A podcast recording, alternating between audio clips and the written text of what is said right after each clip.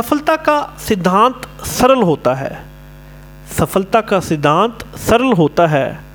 कोई सफल नहीं होता है, इसलिए समझो, सफलता का जीत से कई असफलताएँ होती हैं, जो सकारात्मक सोच की ज़रूरत रखती हैं।